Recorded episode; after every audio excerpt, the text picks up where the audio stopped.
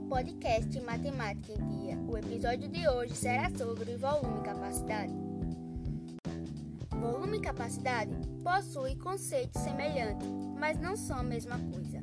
O conceito de volume está associado à medida do espaço que um objeto ocupa.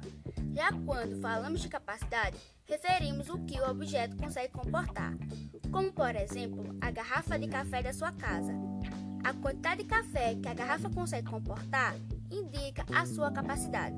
Então, a quantidade de café é igual ao volume interno da garrafa. Ou seja, capacidade é o volume interno de um recipiente. As unidades de volume mais utilizadas são o metro cúbico, o decímetro cúbico e o centímetro cúbico. E as medidas de capacidade mais utilizadas são o litro, o decilitro e o centílitro.